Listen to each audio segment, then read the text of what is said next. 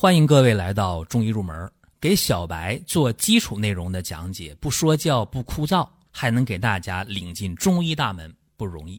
感谢大家的支持，毕竟中医入门开播六年了，在中医面前没有大咖，只有小学生，我们还得加油。闲言少叙，下面进入今天的节目。今天啊，就和大家聊一聊温胆汤。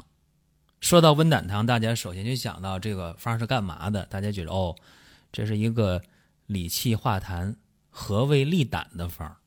在今天来讲呢，对很多消化系统的疾病会用到。甚至呢，有人说温胆汤，我知道啊，这个方那宋朝人南宋的陈无泽在《三阴集病症发论》这本书当中就有嘛，对吧？半夏、陈皮。竹茹、枳实、茯苓、甘草啊，是这样一个配方。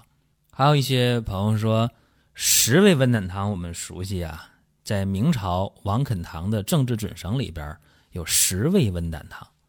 这个方呢，十味药：半夏、陈皮、茯苓、枳实、酸枣仁、远志、五味子、熟地、人参、甘草啊，正好呢，十味药。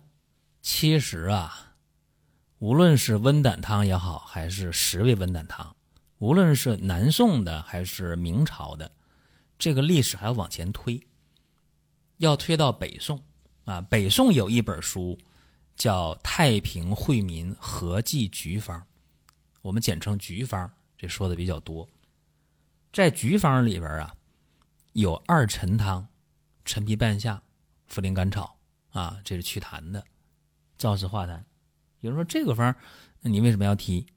为什么要说它是这个北宋啊？因为这本书呢成书啊，开始是北宋基本成型了，南宋的时期开始印发的，看印的这本书呢，呃，增增减减做了大概五次的修补啊。第一次呢在北宋，后四次呢在南宋。所以说，有人一提到这个局方，就说这本书啊，这是。呃，南宋呢，其实深究的话，应该是北宋的这么一本书，因为在北宋基本已经成型了。所以说，二陈汤要比温胆汤，比这南宋陈无泽的温胆汤要早，其实还要更早。在药王孙思邈的千金药方当中就有温胆汤，但是那个温胆汤和后来的温胆汤。和南宋的温胆汤不一样，为什么不一样呢？因为当时呢，这个温胆汤是半夏、橘皮还是陈皮、竹茹、枳实、生姜、甘草。大家发现没有？这和南宋的温胆汤有区别，区别在哪儿？那就是生姜啊，生姜不见了，然后茯苓出现了，对吧？那这茯苓为什么放这儿呢？这就受。二陈汤的影响，就是南宋的温胆汤受北宋局方的二陈汤的影响，出现了茯苓，所以说这是一个呃演进的过程。那么我们今天在用这个温胆汤的时候，往往喜欢用什么，或者说往往愿意用什么？愿意用十味温胆汤啊，这里边的呃道理会给大家讲一讲。一讲，豁然开朗。你看啊，我们说十味温胆汤，这个方它是治胆胃不和、痰热内扰、胆怯易惊、虚烦不宁、失眠多梦、偶尔，包括癫痫。这个治疗啊，治疗这个不寐呀，就是这个失眠啊，治疗郁症啊，包括脏燥啊。效果都非常好，啊，包括呃治疗一些胃肠系统、消化系统、肝胆系统的病，效果都很好。因为它这个方比较大，啊，它治的面比较广。有人说那就乱石打鸟是吧？反正你你这里边药多啊，药一多它它就厉害呗。如果大家这么说的话，那么我们就看一下这个二陈汤啊，往回理一理。你二陈汤今天。这个方，嗯，还是四味药，对吧？陈皮、半夏、茯苓、甘草。这个方呢，燥湿化痰、理气和中的。说今天用这个方主要治什么呢？慢性胃炎啊，包括老慢支、气管炎啊、美尼尔综合症啊、神经呕吐里边呢，属于痰湿症者用二陈汤。那你不能说四味药效果就少，但是它和十味温胆汤比，确实这个面还是窄啊，这个必须得承认。所以咱们给大家呢，还是分析一下啊，包括刚才既然讲到了这个方子的这个演进过程，那么从药王的温胆汤啊到二陈汤出现了茯苓了，加进茯苓，那么到南宋的温胆汤，这就成型了啊。南宋这温胆汤里边，半夏、陈皮、竹茹、枳实、甘草、茯苓，对吧？这是干什么的？刚才我们也说了，理气化痰，和胃利胆，对吧？这个胆瘀痰扰症啊，但是它和这个十味温胆汤去比，因为这个总是要比较，说差哪儿是吧？你你这变化在哪儿？呃，方大小不同啊，里边用这个药，重点的是出现了酸枣仁啊啊。远志啊、五味子啊、熟地啊，出现这些药了。这些药出现之后啊，效果会大大的不一样啊。一会儿呢，我会给大家举例子去说明这个问题。包括今天用这个十味温胆汤啊，都是从药王那儿来，然后到北宋、到南宋、到明朝，所以这个中医它是有传承的一个。路线也好，这个思路也好，在里面。今天啊，我们用温胆汤，往往就是十味温胆汤，它是燥湿化痰、理气健脾清热啊，这么多功能集于一体。所以说，它是能够调气祛痰、清静胆气、清热和胃、安神定志，是这么一个方。叫方中升降清和，诸法运用恰当，温凉配合相利。化痰而无燥，清热而无寒，啊，所以说清代名医张秉成就评价了，说欲其得春气温和之意，啊，叫温胆汤，这是理气化痰的、清热化痰的一个理想的方剂。临床当中，食温胆汤治疗痰热内蕴造成的多种病症效果都很好，啊，尤其值得一提的就是。像这个情志方面的病症啊，像这个脏燥、抑郁，效果是特别好的。今天给大家呢讲几个啊，讲一个脏燥症的，讲一个失眠的，再讲一个胃脘痛的，这和大家重点去聊一聊。我们打算先讲脏燥症啊，这个脏呢是脏腑的脏，燥呢是烦躁的躁啊，脏燥症这什么意思呢？就是说严重的伤阴的表现。因为临床当中最常见的就是过了更年期，这更年期可早可晚啊。正常来讲，七七天癸节，四十九岁左右更年期，这个时候呢，西医讲性腺垂体轴开始功能衰退了，然后月经呢没了，绝经了。这个过程呢可以早早一点的四十多啊，四十一二岁就可以；有晚的都五十五六、五十六七了，人家月经还比较规律，还有啊。所以说这个。整个的脏燥症的发病年龄的集中段往往是五十岁左右，这个时候呢，脏器功能衰退，啊，伤阴严重，阴虚，所以呢，有燥热、烦躁，啊，都会出现。西医呢说你这个用点营养植物神经的药吧，啊，来点 B 族维生素啊，来点这谷维素啊，等等等等。那么脏燥症呢，其实可以提前，好多。二十多、三十多的女性也会发生这样的情况，情绪不好啊，压抑呀，睡眠差呀，呃，说高兴就高兴，说发脾就发脾，这也有啊。所以说，西医治这个病呢，基本就是用镇静安神或者营养神经的药。那么中医在治疗脏燥方面，应该说还是呃很有优势的。脏燥呢，中医可以用滋阴的方式。安神的方式，可能有一些听友会说啊，用甘麦大枣汤，等等等等啊，有很多想法。那么今天呢，我们给大家讲的这个病案呢，就是用甘麦大枣汤，还有温胆汤啊两个方捏一起解决问题。为什么？因为这里边啊有痰的问题，哎，不但是有这个呃情志抑郁方面，还有痰的问题。这个病例这样啊，一个年轻的女性，二十六岁，最近三个月胸闷烦躁，精神恍惚，啊，经常呢就想哭，觉得心里特别委屈，到晚上睡不着觉。怎么回事呢？啊，因为这个人呢，在工作单位跟同事呢就发生口角，然后心情特别不好，非常忧郁，非常伤感。这事儿呢。三个月了，心结打不开。平时呢又爱吃肉，啊，爱吃辣的。平时呢这人看起来也比较胖，啊，我们说事实肥甘厚味，啊，体态又胖。这样的话呢，就一看舌苔是什么呢？薄白的，啊，一看脉是弦滑的。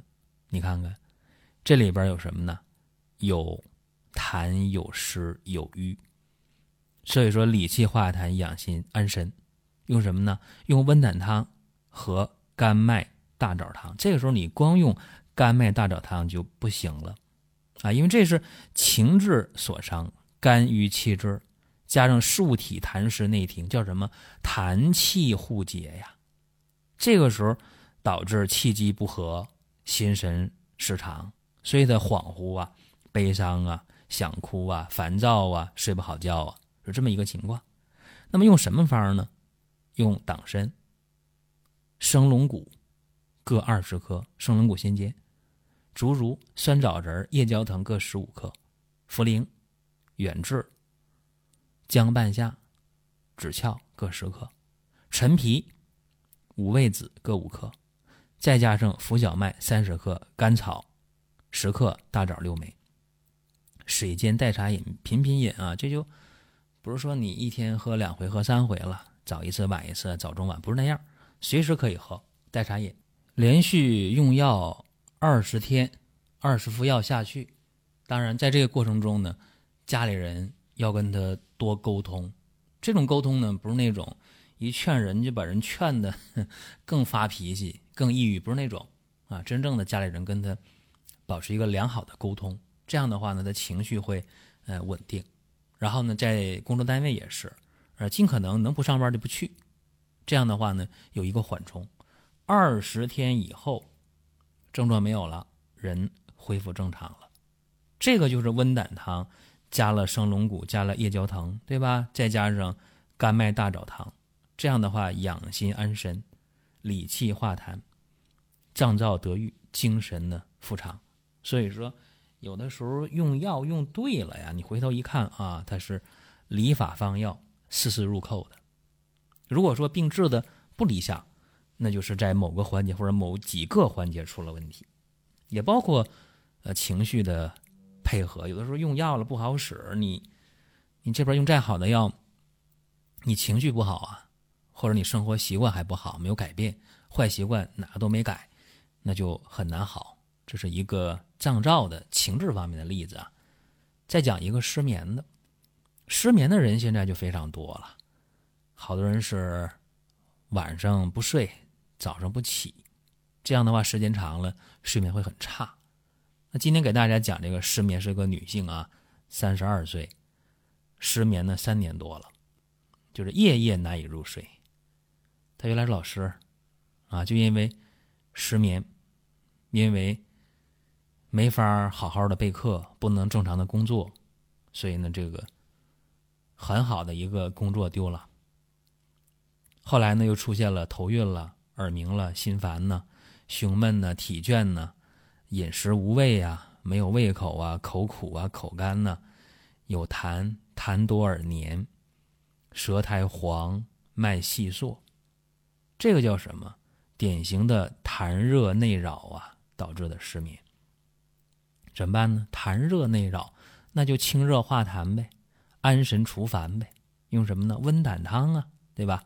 姜半夏、枳壳、远志、陈皮、夜交藤、竹茹、酸枣仁、合欢皮各十克，茯苓、党参各十五克，五味子、炙甘草各三克，三副药下去。三副药下去之后啊，哎，症状就改善了，能睡着觉了，有胃口了。好，把夜交藤、合欢皮去掉，然后原方再服四副药。这四副药服完，好人一个，睡觉也行了，也不烦了，也不耳鸣了，胸也不闷了，吃饭也香了，嘴也不苦也不干了，也不吐那个粘痰了。他就说呀，这。欺负要一星期的事儿就好了。早知道这三年多的罪，糟蹋干嘛？好好的工作丢了干嘛呀？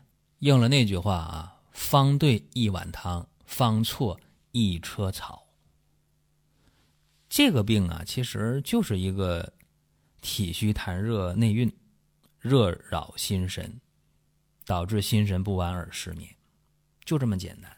所以你看透这个病啊，就用温胆汤清热化痰。配上酸枣仁远志养心安神，配上党参五味子益气生津，加上夜交藤，加上合欢皮，这样的话安神的功效会增强。所以说，这个药一服完了，热清神安，夜可寐啊，寐是什么？睡觉呗。所以说，这又是一个痰热内扰是吧？